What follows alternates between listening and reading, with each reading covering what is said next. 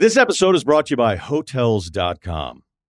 I was traveling internationally last year. I was in Mallorca. I didn't know the island well. I said, let me head to the north, head towards the water. Let me go on Hotels.com and see what they have available. Something preferably on the beach, maybe even a gym. Not only did I get those things, there was a kids' session with exercise, gymnastics in the water, pony rides, a train. It had everything, and I didn't even want any of those things. But at least I knew they were there just in case I changed my mind. And now finding the perfect hotel has never been easier thanks to the hotels.com app. Whether you're looking for a family friendly, right, all inclusive or a relaxing spa weekend, you can find exactly what you need and compare hotel prices, ratings, and amenities side by side. So start planning your next getaway and find your perfect somewhere in the hotels.com app. You could spend the weekend doing the same old whatever, or you could conquer the weekend in the all-new Hyundai Santa Fe. Visit HyundaiUSA.com for more details. Hyundai, there's joy in every journey. The DFS studio is brought to you by DraftKings.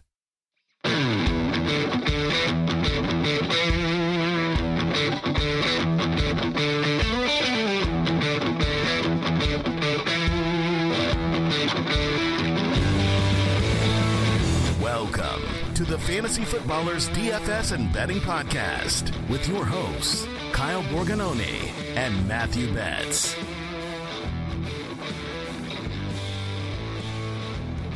Welcome in. It's Tuesday, October 17th. We're back. It's Fantasy Footballers DFS and Betting Podcast. I'm your host, Kyle Borgognoni, and I am joined, as always, by Matthew. Well played, Betz. You guys played well. You seem very sad, Kyle, on this beautiful fall Tuesday morning. I don't know why. Um, th- what time was the game? Uh, the Braves game on last night? Yeah, yeah. It, for some reason, it, you know, it just didn't show up. My local TV here. Weird. Must have been a local blackout or something. Yeah, it's it's really weird. Uh, we're glad you're with us on this podcast. We are going to be looking forward. There's no sense, you know, looking back uh, that much to what happened this past weekend. Uh, we'll talk about our cash, you know, lineups where we went. Betz went in some interesting directions, which it feels weird because I'm usually the galaxy brain, off the wall contrarian, and Betz went down an interesting path this past week. Um, but his Phillies are crushing right now, just absolutely crushing. So that's good. But your Eagles lost. So are you just like back and forth, just like snip, snap, snip, snap? That is how it feels. Yeah, I mean, there was the the high of Thursday where they advanced, of course, over the Atlanta Braves, one of the the Major League Baseball's most uh, you know faulty teams. Um, and then losing to Zach Wilson, it was like, okay, like th- this is it's one of those weeks, right? I mean, you had the Niners lose to the the Browns, led by PJ Walker. You had some chaos everywhere. Uh, I had a terrible week in cash. We can talk about that in a minute. Um, so that all happened in the same day, and I was like, man, like I need Phillies baseball back on. Of course, fortunately, they win uh, game one. Also, was on Bryce Harper to hit a homer, given it was his birthday. I can't imagine not placing that bet on his birthday, right? and that cash in the first inning. So then I was back up. But now, like you said, Kyle, I'm I'm ready. I'm ready to look forward. Uh, week six was not kind to me. I'm ready for for week seven. It's kind of the life of someone who looks at sports day in day out. I know all of you do too.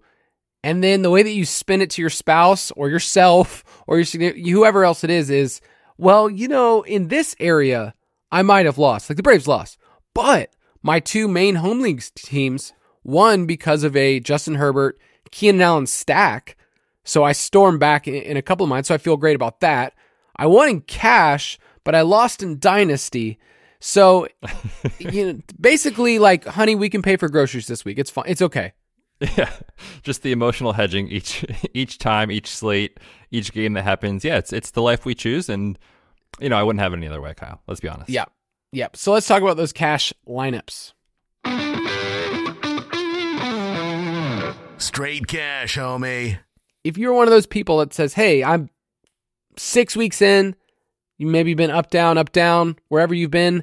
Um, you are trying to get back. We have articles on the site walking through our cash process. I even every single week review mine. So if you want to go on our website, cash review article, if you're just like, hey, I, I need to remember how to get through this because I'm lost. I, you know, you played, I saw some people that were playing 49ers stacks, which in cash. And I, and I was just like, I don't know if we mentioned them this past week as a team that we, you know, other than we thought they would win. I think Vegas thought they would win, but we'd never mentioned play Christian McCaffrey at all as somebody you should. So if you need to go back to it, just uh just you know go back to the process. But for you Betz, um, I think the slate kind of came down on um, a couple of cheap running backs. And did you have Raheem Mostert? And you did, but that's kind of like where the field should have recognized. Yeah, Mostert was awesome. I mean, the matchup was perfect. The team total was the best on the slate. And then, of course, Jeff Wilson didn't get activated. We talked about that. And you even said, you're like, I'm not worried at all. And, and that was just kind of the icing on the cake to be like, yep, yeah, you lock him in no matter what. So I felt like if you didn't have him, that was certainly a mistake. The other big thing on the slate, of course, was do you play one of or both of Chuba Hubbard or D'Onta Foreman with the Bears running back injuries and Miles Sanders getting rolled out? I was happy to land on Chuba. I think you know, the Foreman situation, I, I totally get, right? It's like he's the only guy. That's the argument for D'Onta Foreman. But when that is your argument for a player, remember it's it's this is kind of what we talk about like in fragility in redraft leagues and best ball leagues. D'Onta Foreman wasn't an inactive player for them three weeks in a row. So I just wasn't sure how highly the coaching staff thought of him, which is why I landed on Chuba Hubbard, who had been eating into Miles Sanders' workload even before Miles Sanders was ruled out with the injury. Of course, we predicted, you know, them to lose, and, and you would say, okay, Chuba's probably going to get a bunch of receptions. So that's why I played him. It turns out he was actually had a good day on the ground, not as pass catcher was running for Chuba, but that's why I landed on Chuba. So that's kind of uh, my process through those guys. But because we had so much value, like we even had, you know, Josh Downs, we talked a lot about like Robert Woods. Like there were just so many options you could go down to. I thought Hollywood Brown was an incredible play uh, in the mid range. He got 11 targets again. I watched every air yard sail over his head in pain because I played him. Um, but you just had so much value that like I I got into a trap and I do something I never do.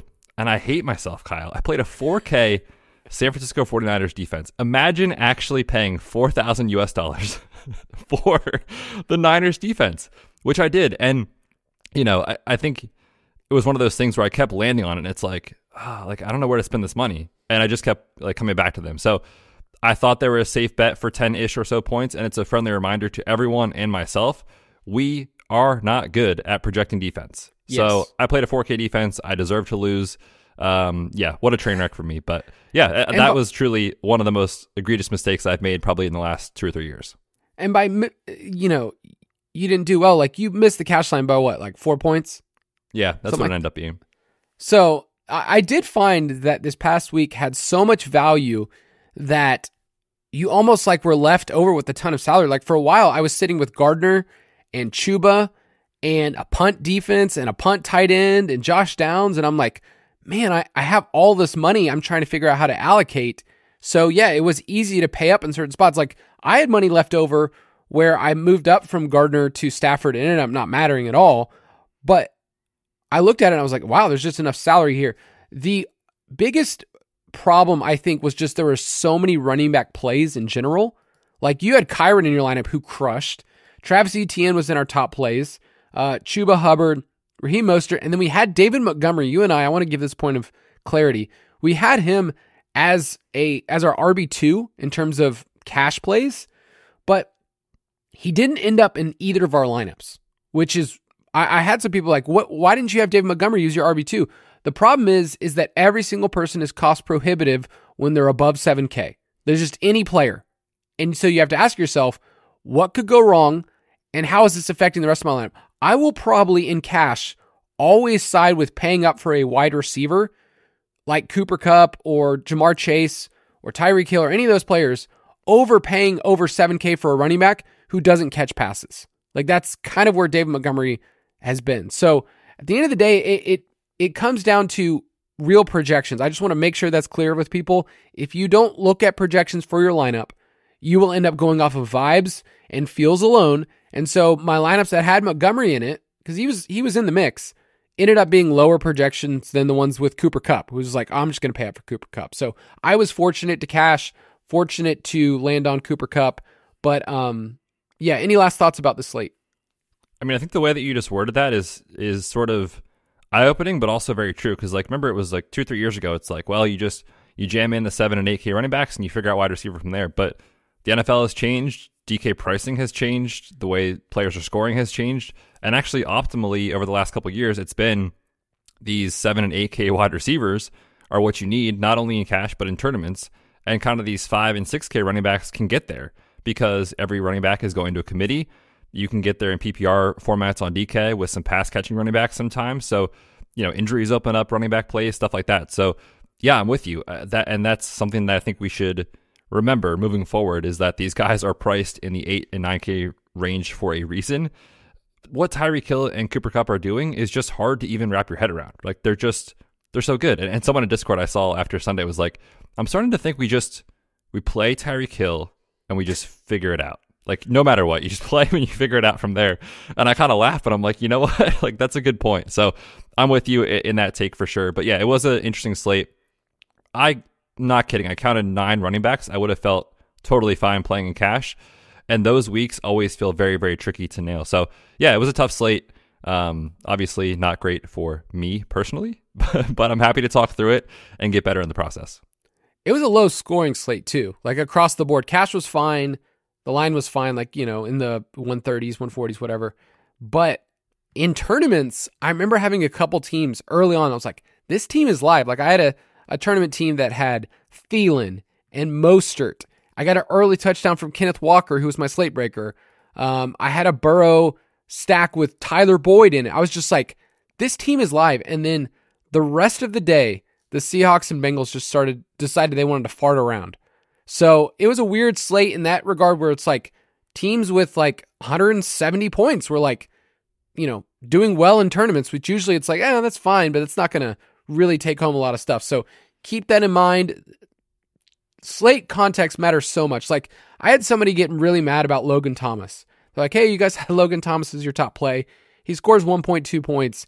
They're like, this guy sucks. He screwed my lineup. I go, Logan Thomas did not mess with your lineup at all. Like, at all, because, you know, everybody was playing him, so it didn't matter. And then you look at tight ends from this past week Kelce and Andrews were two of the top five tight ends. They weren't on the slate. So you were like unaffected by anybody other than people that played Kyle Pitts or Jonnu Smith, right? Yeah. So, I mean, uh, the other one that was in play was Evan Engram, right? But, he was fine. And he was fine. Like at his price Nine tag, points. like he probably was good enough. I think he had like seven for 41, so like 11 points or something. Um, but that's another thing is just I always feel so uncomfortable in that range of tight end because they're so likely to fail, right? Like if Evan Engram would have come out and given you five points, which in hindsight, obviously he didn't, but if he would have, and Logan Thomas gave you one or two, Logan Thomas is probably the better play salary adjusted because of what you could do for your lineup. So yeah, that's the reason we play punt tight ends because these guys fail so often.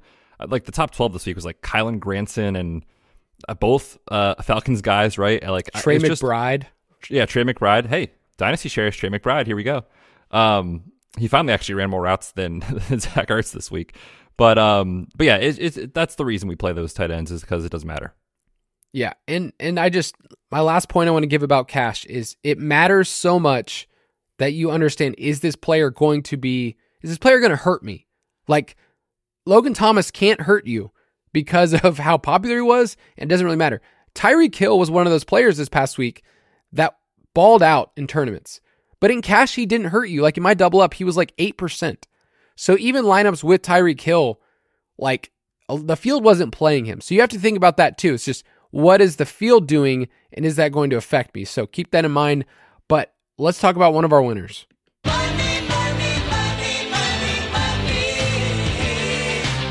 So every week we like to celebrate some of our members in Discord that get to share some of their winnings. So had some good Sunday night winners, some Monday night. I actually uh, had a team that was pretty live with a Dak Prescott as captain.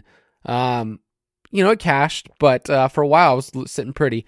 But I did want to read this one, Betz, off Discord from Big Man 25. He said, I just want to thank you, Ballers and Borg and Betz, especially for the great advice over the past couple years. I'm a 21 year old college student, and the boys will be taking this win to happy hour at Chili's in honor of you.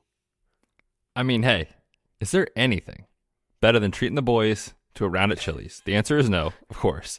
Just Um, one, just the chips and salsa. That's it. keep them coming. Um, this this just made me laugh so much. Like, truthfully, made my day. So we wanted to give this Yes. a shout out. But that was that was great. I would like to also have a good week coming up so that I can take my family to Chili's. We'll see how it goes. That's okay. This is a community based podcast. Our Discord, Footballers, is built around fun and entertainment. Here's my challenge for you I'm going to give some free swag out. Some free swag from shopballers.com, which To me, not to you, Betz. You have Oh. enough. Uh, but we do have some some great stuff. I just got some hoodies for my for my wife and my boys just got one too. It's like, hey, we got great stuff, Shop Ballers. If you have some winnings this next week from DFS, DFS Pass, I want you to take a picture of yourself eating at Chili's and and thanking the win. You know, tag Chili's on Twitter if you need to. And uh, if you send that picture, I will I will hook you up with some free stuff. Okay, so you have to do two things. One, you got to win, so there's pressures on. You got to make sure you mention the DFS pass, and then you got to take a picture at Chili's. What could go better? I love it. Your family will love you. Your friends will. All right, let's talk about this next week. State of the main slate. each week, Betz and I refer to the lines at DraftKings Sportsbook. It's where Betz and I play. You can go to sportsbook.draftkings.com. And we're going to do something a little different this week. Usually, Betz and I check in um, either with some props, but I wanted to check in on the win totals market because I think we're at a point in the season where we think we know what teams are, but there could be some inefficiencies in uh, some of these futures markets. So you can still place these on DraftKings if you want. You know, the lines have clearly moved. I'll publish an article this week that kind of shows here are our projections before the season. Here's where they were after the NFL draft. Here's where they moved to in the summer, and here's where they are now. Um, the ones that feel really good, just to can, can we have a good moment? Betz, I need to bring you out of the out of the depths. So, can I remind you that we're not idiots? Yeah, please. I need this. Okay, we took the Carolina Panthers under. Do you remember what that under was at? Set before the year. Um, wasn't it even money? Was it plus 100? It was. And for a while, it was moving in the wrong direction. But their total was at seven and a half before we took the under and screamed. This team is 0 and 6.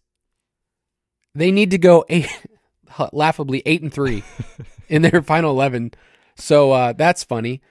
Their line right now is three and a half. So uh, that feels really good. And then one that you, I need to give you props here because I li- I thought the line was fine. Uh, the Patriots at seven and a half, and you said no, this team could be a dumpster fire. Um, the line for them is currently four and a half. They're one and five. The Patriots, it's shocking, but they are actually in play for Caleb Williams. Yeah, there's a lot of teams actually in play, in play right now for that top pick. Um, yeah, man, New England, like it's just it's tough to watch, right? Because not only is Mac Jones not playing well, he's got all this kind of noise right now, right? Of like, oh, like is it time to make a change? And uh, you know, there's talk of like Malik Cunningham getting some snaps soon. There was talk a report before the game that he's on a short leash. Like imagine being a quarterback and hearing that and then having to go play. Like there's just so many negative things happening around him and then the team is just slow, man. Like they're giving Zeke touches, like Hunter Henry's kind of plodding around out there. Kendrick Bourne is your wide receiver one. Like that it's not you can't win in the NFL today. And the reason why I was so bullish on it is because of their schedule, right? It was like a landslide, the hardest schedule in the NFL, and they continue to have tough matchups coming up. So this week they are, I think I saw nine point or eight and a half point underdogs against Josh Allen and the Bills. So yeah, I think we just keep fading the Patriots. Speaking of the Bills, I do want to give out a line that I think is off. Okay, this is a current line that you can take at DraftKings Sportsbook. It's it's the Bills. Okay, this team is currently four and two. Betz, do they feel like a four and two team so far? Not after watching the Giants game. that was that was gross. The offense looks broken. It looks, and, and- and this is the best way to put this team. This team is thin, like thinner than you can imagine across their skill position players. If any of them were to go down, which we're not projecting injury, but when we look at win totals markets, we think about the under and think about a team like what could go wrong. Obviously, with Josh Allen, things would change. Stefon Diggs is feels like he's like 70% of the offense. That's something to keep in mind. The running game has not been great. Um, James Cook's not catching passes. I, just think there's a lot of issues here. The team's four and two. They have 11 games remaining. Okay. They have to go seven and four. All right. Which isn't, I mean, it's very Bills. They could do that. Seven and four of their final 11 games. Their win total is set at 10 and a half. And the under is at plus 125. So, what are your thoughts on that? And is that line just a little off?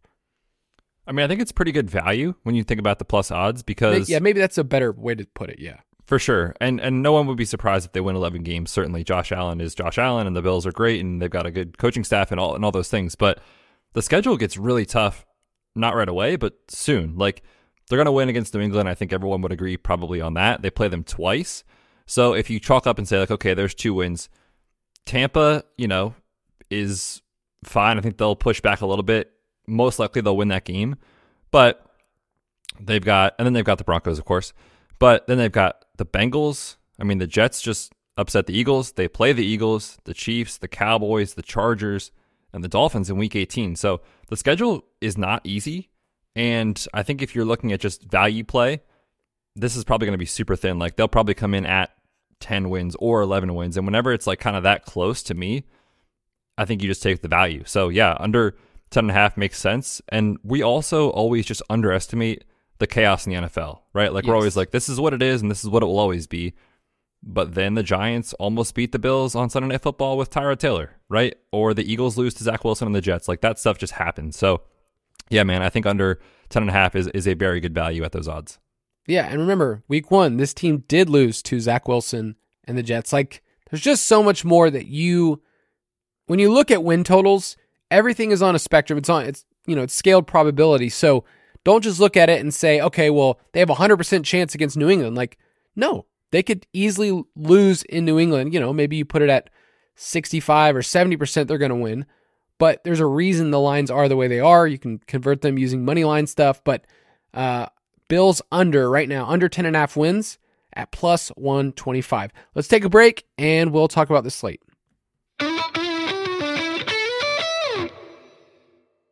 This episode is brought to you by Hotels.com. I was traveling internationally last year. I was in Mallorca. I didn't know the island well. I said, let me head to the north, head towards the water. Let me go on hotels.com and see what they have available. Something preferably on the beach, maybe even a gym. Not only did I get those things, there was a kids session with exercise, gymnastics in the water, pony rides, a train. It had everything, and I didn't even want any of those things. But at least I knew they were there just in case I changed my mind. And now finding the perfect hotel has never been easier thanks to the hotels.com app. Whether you're looking for a family friendly, right, all inclusive or a relaxing spa weekend, you can find exactly what you need and compare hotel prices, ratings, and amenities side by side. So start planning your next getaway and find your perfect somewhere in the hotels.com app. Before history is written, it's played. Before it's frozen in time, it's fought one shift at a time.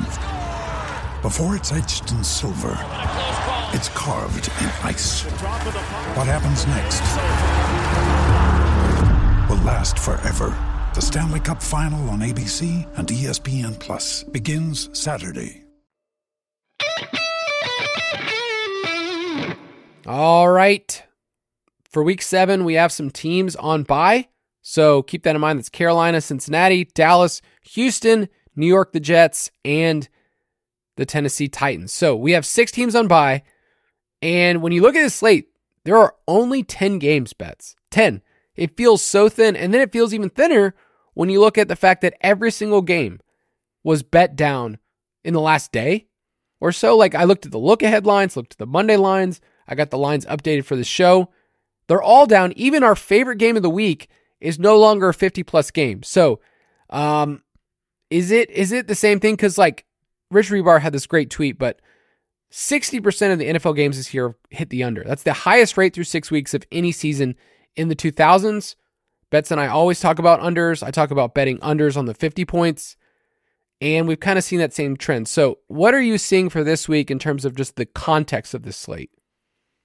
It's gross, dude. it's really gross. I mean, especially when you look at the early window, right? When you're thinking about late swap opportunities and stuff like that. I mean, every total in the early window is 42 points or less. Gross. Very gross. and then in the late window, you know, you've got uh, KC and the Chargers, which looks really fun at 49 points, but uh, the Chargers have flaws. They're coming off less rest. Very tough spot traveling to Kansas City, where Andy Reid historically crushes with extra time to prepare. Remember, KC had that Thursday night game this past week against the Broncos, so they've got extra time to prepare against the Chargers. I think that's an under game. That line has moved, like you said, from 51, I think, to 49 over the last couple of days. So yeah, it's it's it's a gross slate. Very low scoring, I think.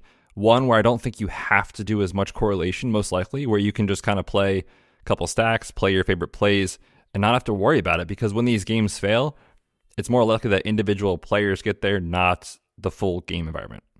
That is a key point because when I'm constructing my tournament lineups, you know, I have my, you know, stack or my double stack, and then my bring back from the other side as kind of like a good starting point. Like, okay, well, you know, let's say for this one, you're like, I like Justin Herbert uh, with Keenan Allen and I don't know, Josh Palmer. That's just what you're doing. And then you're bringing back with Travis Kelce on the other side.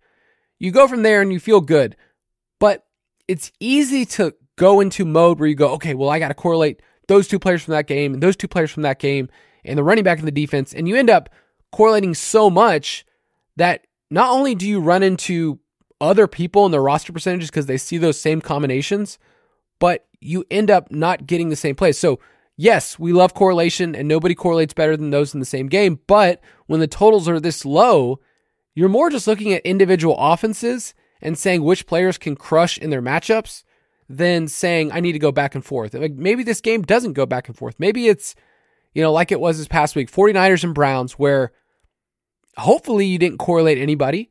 Because even if you said, hey, I want to play CMC and I don't know, Elijah Moore or, you know, Amari Cooper and George Kittle, it's like that whole game was ruined. And so neither player got there and it, it, it ruined a lineup. So, uh, what are the teams with the highest team implied totals? Yeah, this week the Chiefs are leading the way. They are up at 27.3. Seattle right behind them at 26.3. Buffalo 25.3. Green Bay at 22.8 coming out of their bye week. And the Rams uh, also down there around 23 points. It's weird to see the Packers because I feel like we haven't seen them on a slate in a while. Um, 22.8 as like a that's a good total. That feels so low. Like even the Ravens, who are favorites at home, in the early window, like they're one of the few teams that like show up in the green of our team implied total, but they're still only at 22.5. Like, is there any advice about a number that you feel comfortable with? Like, because because usually we're just hitting like 25, 26, 27 for all these teams. We really only have like three, maybe four teams to work with this week. Yeah, I mean it's it is one of those you know weeks where I think you are going to want to pick a couple of teams and just focus on them. Um, think about teams that you think could hit the over on their total and just kind of lean into it. We're going to talk about a couple that we like today. Um, the tricky thing about that though is right, like everyone's going to say, okay, you know, it's Seattle and it's KC, which I agree with, but the Chiefs, like you really have zero confidence in their guys. Like Pacheco has been great, obviously Kelce, but you know, it's like, do you double stack with Rashee Rice? He's still only running a little bit of the team's routes. Like Kadarius Toney's getting a one yard aDOT, right? Like you just, it's so hard to, with that situation. And then Seattle, like Metcalf's been banged up all year.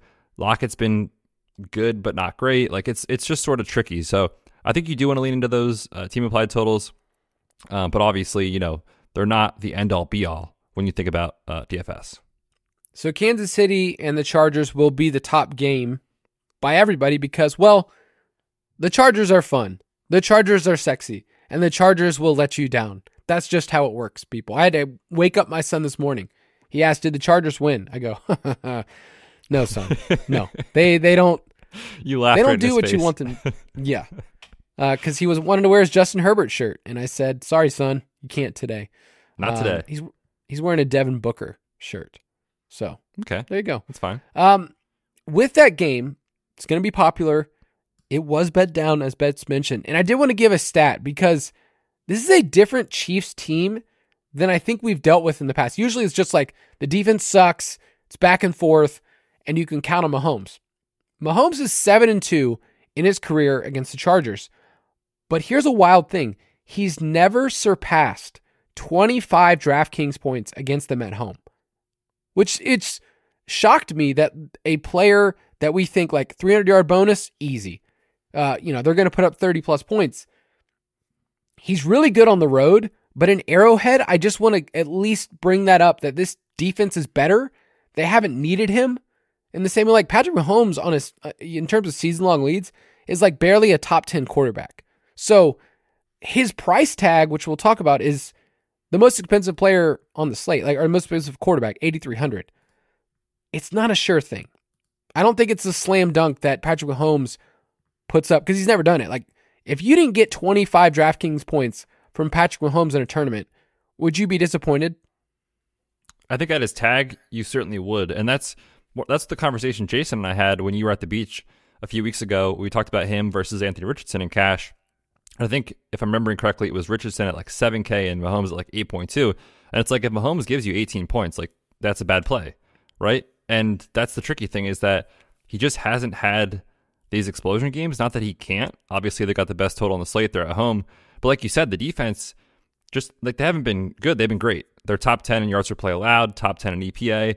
They've been holding opponents under their team total every week. That's why I was big time on Denver last week in the under. Um, and because of that, you just haven't had to have Mahomes be Superman, right? Like Pacheco's been great. They're giving him the ball. Defense is giving them short fields. So anything can happen, of course, in any week. But like you said, the price tag means he has to be awesome. And just this season, he hasn't needed to be, which, you know, is good for the Chiefs because their team is uh, more well rounded and, and they're great and they're winning games. But for DFS and for fantasy, it definitely has taken, I think, a little ceiling off of Mahomes this year. It's just rare that you would point at a team that has the highest team implied total on the slate in the best game environment and you pause a little bit, right? You pause and just say, okay, this isn't business as usual. This isn't just, you know, them going back and forth, but it's the Chargers, so maybe it can be. I would say Arizona and Seattle will have some supporters this week because it's relatively cheap right? Like Kenneth Walker, we'll talk about, is appropriately priced for his role. The Seahawks have a great team implied total. They're eight point home favorites. I think the Seahawks seem like the next best option on this slate if you just wanted to lean into that. So we'll talk we'll talk about that game more, but any sneaky games you want to mention? No, I think that's kind of the one that stuck out to me is like that tier two game. And I think when you see Cardinals, you almost sort of like kind of squint and you're like, do I really want to do that? But it's just so concentrated to kind of where the ball goes. Like I know Marquise Brown failed last week. Believe me, I know he failed last week. But his target counts, they're crazy. He's like seeing 10 targets every single week. And like if you're going to keep getting that, he's the obvious bring back, right? If you're stacking up Gino on the other side. Um, we'll see how the tight ends project after we look through the numbers and everything. But like the running backs, you can't really have any confidence in. Like it's just so clear of where you go with it. So my fear is that you think it's sneaky and then you look and you're like, huh, all their guys were super chalky because you know where the ball goes. So right. yeah, I'm, I'm a little worried about it. The other thing is Josh Dobbs has sort of kind of come back to, down to earth, down to earth. Not that he was ever incredible, but remember like week one, it was like, oh, this could be a train wreck, and then weeks two, three, four, it's like, no, he's actually playing pretty well. And then we've kind of seen him struggle recently. So um, yeah, I don't know where I lean on it yet, but I think it's at least on our radar. I will throw out that Detroit Baltimore is an interesting game in terms of game theory, I think people won't play it. David Montgomery's not playing, and are we are we for sure he's not playing? I mean, I, would be surprised. They said uh, he'll be out, quote, a little bit, but a rib injury for a running back is much more difficult to play through than any other position, given the contact they take.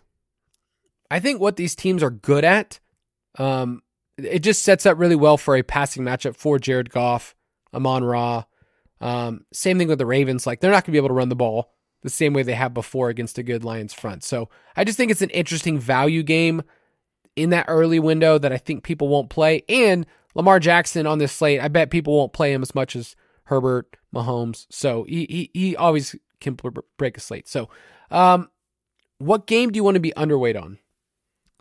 Man, normally we, you and I, you know, you don't need to tell us to play a backup quarterback in cash. We're we're always trying to do that. But Kyle, Brian Hoyer or Aidan O'Connell, our king, uh, at I don't even know how to say this guy's name. Tyson, is it Bagent? For the Bagent. Bears? Bagent for the Bears looks like an absolute disaster. I mean, the total's at 37 and a half.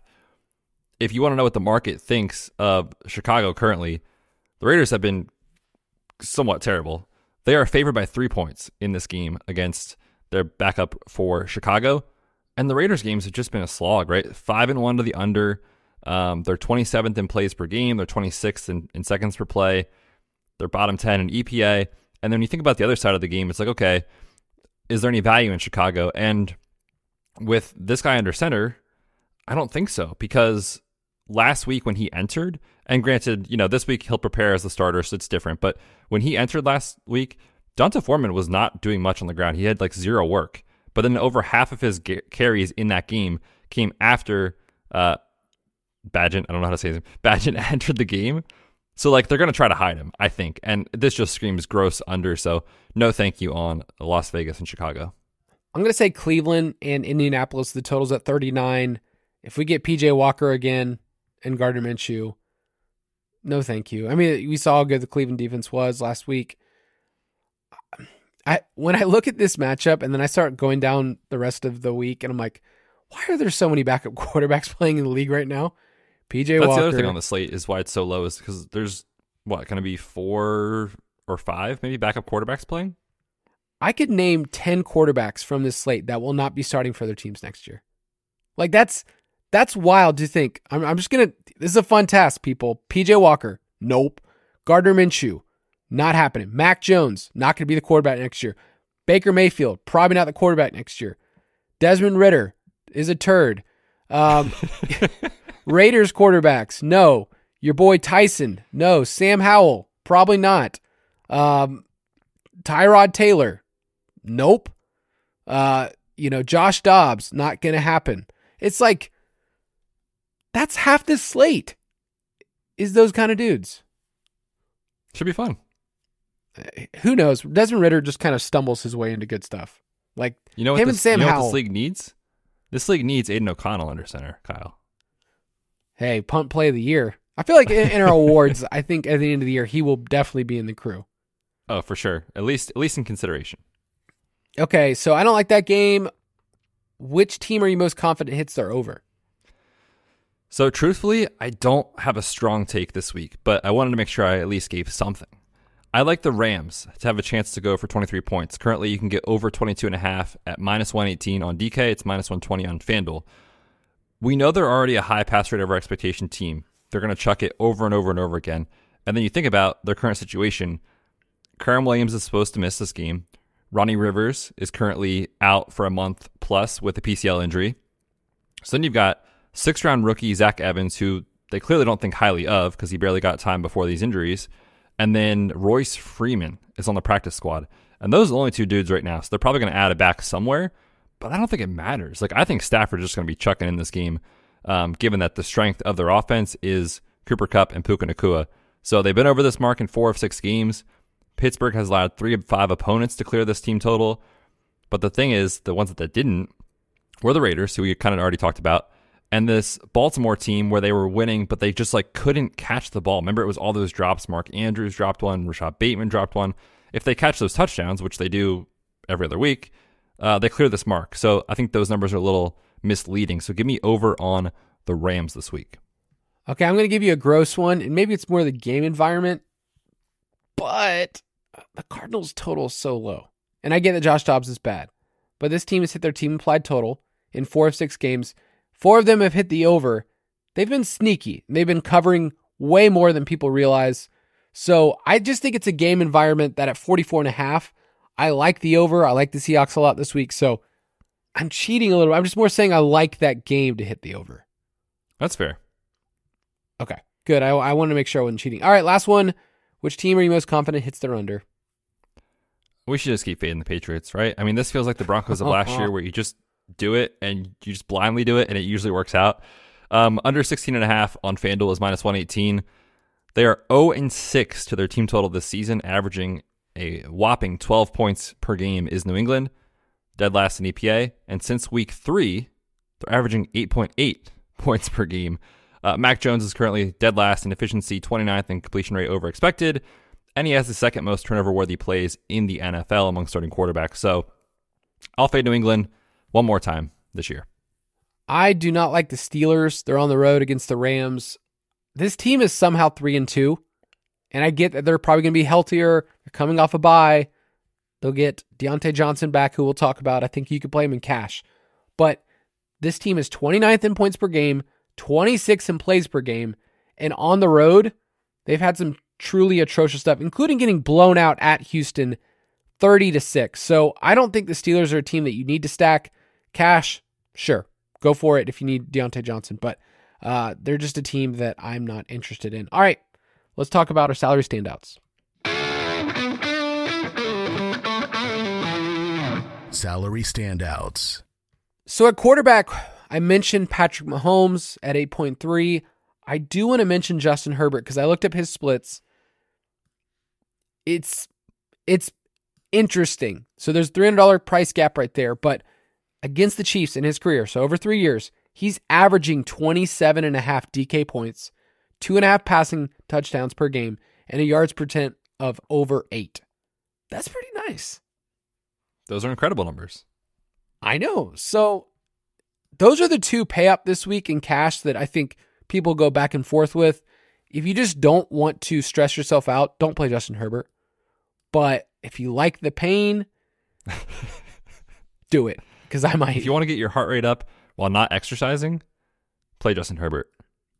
Yeah. Uh, I think Geno is great. You have him down here too at 6K. You lean in the team total. You lean into the fact that Arizona is dead last in schedule adjusted fantasy points allowed to the quarterback position, but he seems like the clear cheap guy. Yeah, that's really what it is. I mean, truthfully, Geno hasn't been that good for fantasy, but on a slate like this, where we're talking about, you know, five backup quarterbacks and Mahomes at 8.3, who, like, you're hoping gets 20 points, I think I'll just take the savings this week. We'll see what the numbers say, you know, come Friday. But um, yeah, Geno looks rock solid at 6K.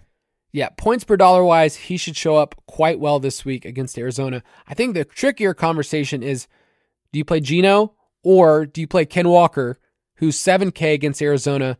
Remember last week they got destroyed in the second half by Kyren Williams. They just fed him the rock. And Ken Walker is just getting the type of carries that we like. He has 24 carries this year inside the 20 over the last month. So he's just getting insane usage inside the 10 zone. His carries have been 7 5, 7 5. Like they keep giving him the carries. So he seems like he's priced appropriately. Yeah, and I think he's going to project pretty well because the matchup, like you talked about, and you know we always see this kind of post bye rookie bump in terms of usage, not for the running back situation, not for um, Charbonnet for Seattle. It was kind of business as usual. Ken Walker's their dude, right? So um, I think he's a rock solid play. He's got 17 plus carries in his last four games. So against the Cardinals, that should be plenty enough. Yeah. The expensive running backs this week, it's like Ekeler at 8.6, who I don't know if you had this takeaway. I know you're watching Phillies games. I watched the whole Chargers game, every single snap, just because I wanted to feel alive. I feel like Ekeler looked kind of sluggish. Yeah, not surprising though, right? First game back from the high ankle, hasn't played since week one. So and, and good Dallas front, right? So it kind of makes sense. But the thing that was really encouraging to me on Ekeler was designed screens as usual. He got a ton of checkdowns. Some of those got called back because of penalties and stuff like that. But he's going to catch the ball, and that's certainly in play with Quentin Johnston not really emerging and Mike Williams done for the year. So I, th- I think his passing role is, is pretty secure. What are your thoughts on Josh Jacobs? He's 7.4 against the Bears, who have been a terrible defense top top down. And, and I bring that up because I think Roschon Johnson in the same game is going to be a player that people want to play. It's almost like we wanted to play him last week, but he wasn't active. So Josh Jacobs at 7.4, Roschon Johnson, those are very different ends of the pricing spectrum, but they both are going to project well this week. Yeah, I think so. And obviously for Johnson, it's a it's a pricing thing. I just have big time concerns. I already mentioned that game. Like I just see a ton of systemic risk with both quarterbacks playing, the game total dropping. I wouldn't be surprised if it closes lower than what it is right now. So I, I don't love either guy for that reason. And so if you're making me pick kind of one of the 7K backs, I think I'd rather play Ken Walker. and then potentially, based off what the numbers tell us, just drop down and take the value savings for Roschon. Yeah, there's going to be value this week. Roschon, Zach Evans for the Rams is Stone Man at 4K, Craig Reynolds at 4.9. Uh, so between those three cheap guys, do you have a preference? Well, it's tough right now because we don't know about Jahmyr Gibbs. And I think if Gibbs is active, I don't know that you can play Craig Reynolds in cash. Um, I think you could still probably play him in a tournament, but tough matchup against Baltimore. So like I kind of feel uh, kind of just fine with him right now until we get more information. Gibbs is, is the key for him. And then Zach Evans, like I said, these 4K running backs are very difficult to fail in cash because if Zach Evans gives you eight, 10 points and the rest of your lineup and you, you can pay up for, uh, you know, a Kelce or a Kupp or whoever you want, like if those guys smash, then Zach Evans was worth it, right? But I just have the same fears as D'Onta Foreman last week where it's like, does this team even really like him, right? He didn't touch the ball much at all this year even after Cam Akers was traded, he still didn't get much of an opportunity. So that concerns me a little bit. Um, six round pick, I think, right? And there's some, I think I think he might have been a seventh, but I go for some it. dynasty people I know kind of liked him, but like the NFL has somewhat already told us that they don't love him. So that's my long winded way of saying I think he's an interesting fade if he is going to be very popular this week. Yeah, I remember Zach Evans was somebody we highlighted in the Dynasty show. Yeah, six round pick, 215th overall.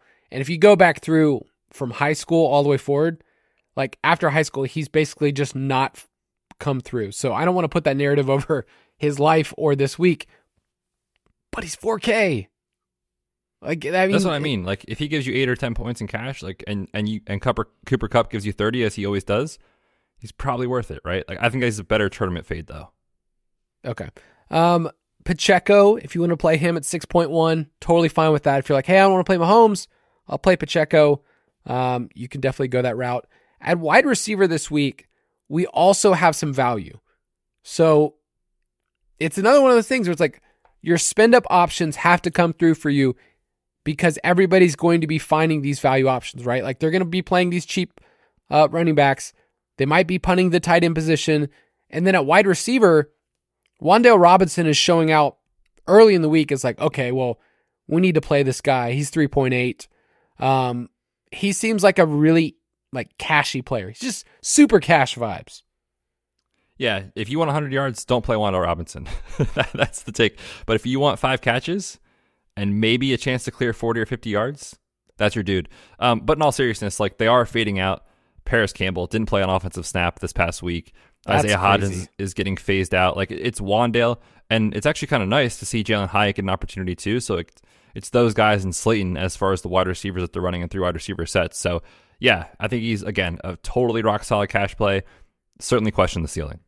Yeah, so he's 3800 on DraftKings. Michael Wilson is 3800. What if I told you that Michael Wilson still leads all wide receivers in expected points added per target bets? All wide receivers. I would not believe you. I know. I saw the tweet. I was like, "What?" Um, and then can I throw out a really gross name? Like I, I actually wrote this name down just to get a reaction out of you, but then I, I have some thoughts. But um, what about Juju Smith Schuster? Oh man, Kyle, don't do this to me. I was having a good morning. Uh, what is he? Three point two? Yes.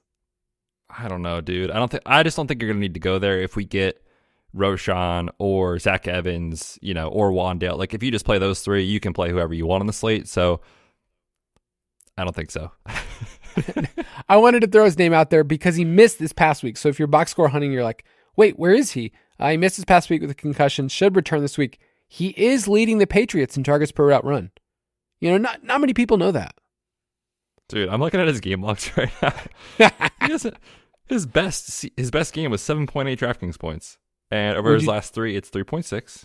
Whoa, whoa, whoa, 1.5, Kyle. But That's would you take?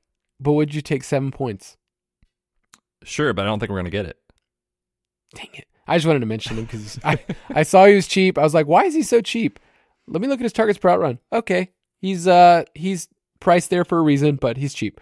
Um, Diontae Johnson, I think, is the player that will show up a lot because people haven't been able to play him. He's been on IR, coming back, 5K. He just seems like a PPR play too. Like I just feel like this week is shaping up like Wan'Dale, Diontae Johnson, low ceiling PPR guys. Yeah, it's hard though, right? Like, because you just don't know how healthy is he truly. That's the tricky thing. And like, George Pickens has emerged. Uh, Kenny Pickett has had plenty of flaws this year. So like, I don't think he's a slam dunk. I think he's fine. Um, that's kind of where I'm at. We'll see. But also in the same price range, I'm ready to get hurt again. I'm ready to play Marquise Brown and oh, I just watch rather the ball. play Hollywood. Yeah, I'll watch the ball sail over his head every time and just scream at the TV. So at 5.3, I mean, I kind of joked about it earlier, like, oh, he's seeing about 10 targets per game. But like, if you look at his game logs, literally his last uh, five, going back to week two, 10, 7, 10, 10, 11 targets. In a negative game script against Seattle, it's really tough to not project well. Yeah, he's going to show up. I'm going to tell you right now in my top five top plays because it's so rare to find somebody at that price point that gives you 10 targets. Like it's just, it's breaking what we do in cash. So Hollywood looks great. Zay Flowers, a little bit more expensive, 5.7. Um, he still has a 28% target share. And just to give you some context, among rookie wide receivers since 2014, here are the rookie wide receivers that have given you a target share of 28% or above. Odell Beckham, Drake London, Zay Flowers. That's it. And and obviously maybe he doesn't sustain it, but that's awesome. So uh, keep that in mind if you want to play him. And then the expensive guys, I just wrote Kupp and Amon Ra if you want to play those guys. Yeah, I mean, Steph Diggs is in play, He's coming off a 16 target. He's been so consistent, and just the offense, like you said, with uh, a rookie tight end, Dawson Knox, and Gabe Davis as competition for targets. You kind of pencil him in for 10 to 12 targets every week, right? So Diggs is in play. I think you just pick your favorite stud and then kind of go from there. They're all great, in my opinion. And you can't pick Tyreek Hill since he's not on the main slate. So, darn it. Um, big Sunday night game, though Miami at Philadelphia. Are you just peeing your pants already? Because you guys are coming off a loss. Yeah, I've already peed him twice. I'm excited. Hey, nice. All right, tight end this week. Travis Kelce is 8K on DraftKings. Um, but if you look back, he's killed the Chargers last year against the Chargers Sunday night, six for 115 and three. That's pretty good. Um, he also had a game in 2021 where he went 10 for 191 and two against them, put up 44 DraftKings points. So I think it's a real conversation. Before we've said just punt the position, people are going to have to deal with Travis Kelce this week. And so my advice always is think of Travis Kelce as a wide receiver. If you had a wide receiver at 8K, same price as Amon Ra, would you play him here in the best game environment in a plus matchup? Like, would you play him as a straight wide receiver? And if you would, then as a tight end, he needs to be like considered. Don't just think I need a punt, but we do have some fine punt options. I was gonna say it's tough. I wish there were. I wish it was like last week because if he was on the slate where it's like, man, are we really paying four point four for Evan Engram or Logan Thomas is whatever, Zach Ertz is whatever? Like I would probably try to find the money to get up to him. On this slate, I'm actually kind of excited about the punt option. So it's going to be a tricky, I think, decision. Uh, Michael Mayer, the rookie for Las Vegas, I talked about the game environment being a concern, but he's 2.7, and if you look at his snap and uh, route rate since week four, 30% of the routes, then 46%. When we took an under on him in props, he, he shoved it down our, our face. Uh, week six, 67% of the routes, then six targets last week. Um, and that was a lot of it was with Brian Hoyer, right? So, like, if it is Hoyer, I think it's fine against the Bears. Trey McBride, I want to throw him out 2.6. He finally, finally surpassed Zach Ertz in snaps, which is awesome. And he had season highs four receptions, 62 yards, both of those guys, I think, are, need to be in your pool as punt options this week. But uh, Andrews is is still like always tempting at five point seven. So, what do you think about the fact that Zay, Zay Flowers, and Mark Andrews are the exact same price this week? Like, I, I who would you rather have? So it's just straight player, straight roll, five point seven. I mean, it's so painful to say, but Zay Flowers' role is better currently. Oh. He's he remember him like week one and two. We're like, ah, I don't know, man. He's just seeing screens. Like his aDOT so low. Over the last month, he's really had an expanded route tree. He's actually getting some deep targets.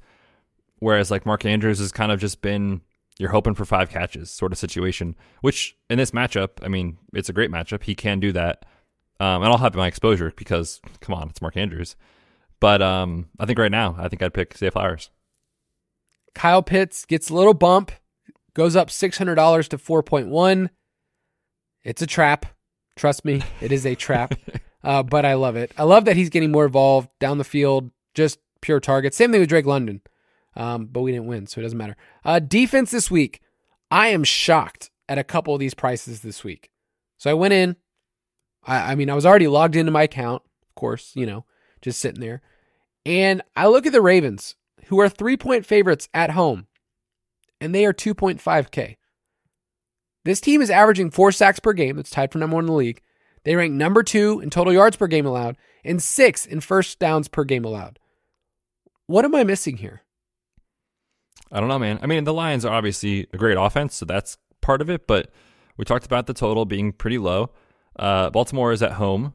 They are favored in this game. And Dave Montgomery is a key to the offense, right? Like, obviously, running backs don't matter, whatever, whatever. But, like, to the Lions, Dave Montgomery matters. And you're going to have to see, I think, more pass attempts from Goff, which is good for his pass catchers. It's also good for the defense to create sacks, turnovers, etc. So, yeah, they're the first name I put in the dock as well. Yeah. Ravens 2.5 seem like a cash team. And then, dude, I think the Patriots at 2.1 are so I mean that's just ridiculously low for a team that yes, they're they're huge underdogs, but they're at home. So and, and Josh Allen's obviously a player that can explode in a bad way, multiple turnovers. So I just wanted to put the Patriots because usually you'd be like, oh, that team stinks. Like, that's a cheap price. So 2.1 is fine. You have the Falcons on here who have quietly been a good defense. I was going to say the numbers on them have been really strong. And now they're taking on uh, Baker Mayfield, who, you know, has had some up and down moments throughout this season. Uh, they've been getting after the passer, they've been able to generate some sacks. Um, and so I think that's a good spot against Tampa. I'll also throw out Kyle, my favorite defense on the, on the slate. 4,200 for the. No, I'm just kidding. I'm just kidding. Don't do what I did, people. Don't. Are they the really 4,200? They're 4,200. Yes. On the road. That's, I mean, it's Mac Jones. I know, but that is so expensive. I do. I don't mind the Seahawks, man. 3,200 against Josh Dobbs. They're averaging four sacks a game. Like they should be 36, 3,700 as a huge fa- um, touchdown favorite. So I think there's great options of defense. We never say that. We usually say, screw it. I'm not going to think about it. By the way, don't think about defense to the very end. Like, don't feel like you have to lock in a defense. Like, play around with a couple different ones. Whatever you land on, it's probably fine. Everything's fine. You're fine. Um, if you want to play with us, go to ballersdfs.com. It will direct you to our DraftKings League, Fantasy Footballers DFS, Borg plus Betz. You can play with us. I had someone friend request me today, and I said, hey, cool. Let's be friends on DraftKings. Um, I don't know what you do there though. Like I love DraftKings as a sponsor, but like it's not really my social media outlet. So, um, but you do get to play with us, which is super fun to take our money, make us feel bad. Uh, do that. So ballersdfs.com if you want to play with us Betz. Tell everybody goodbye. Yes, sir. We are back on Friday to preview the main slate once we get more information. Everyone out there, let's have a great week you know, last week wasn't great for me, but let's let's look forward. Onward and upward. We're on to week seven. We'll catch you guys on Friday. Have a great week.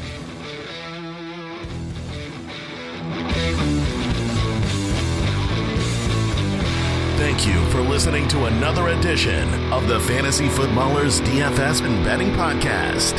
Don't forget to visit us on the web at thefantasyfootballers.com.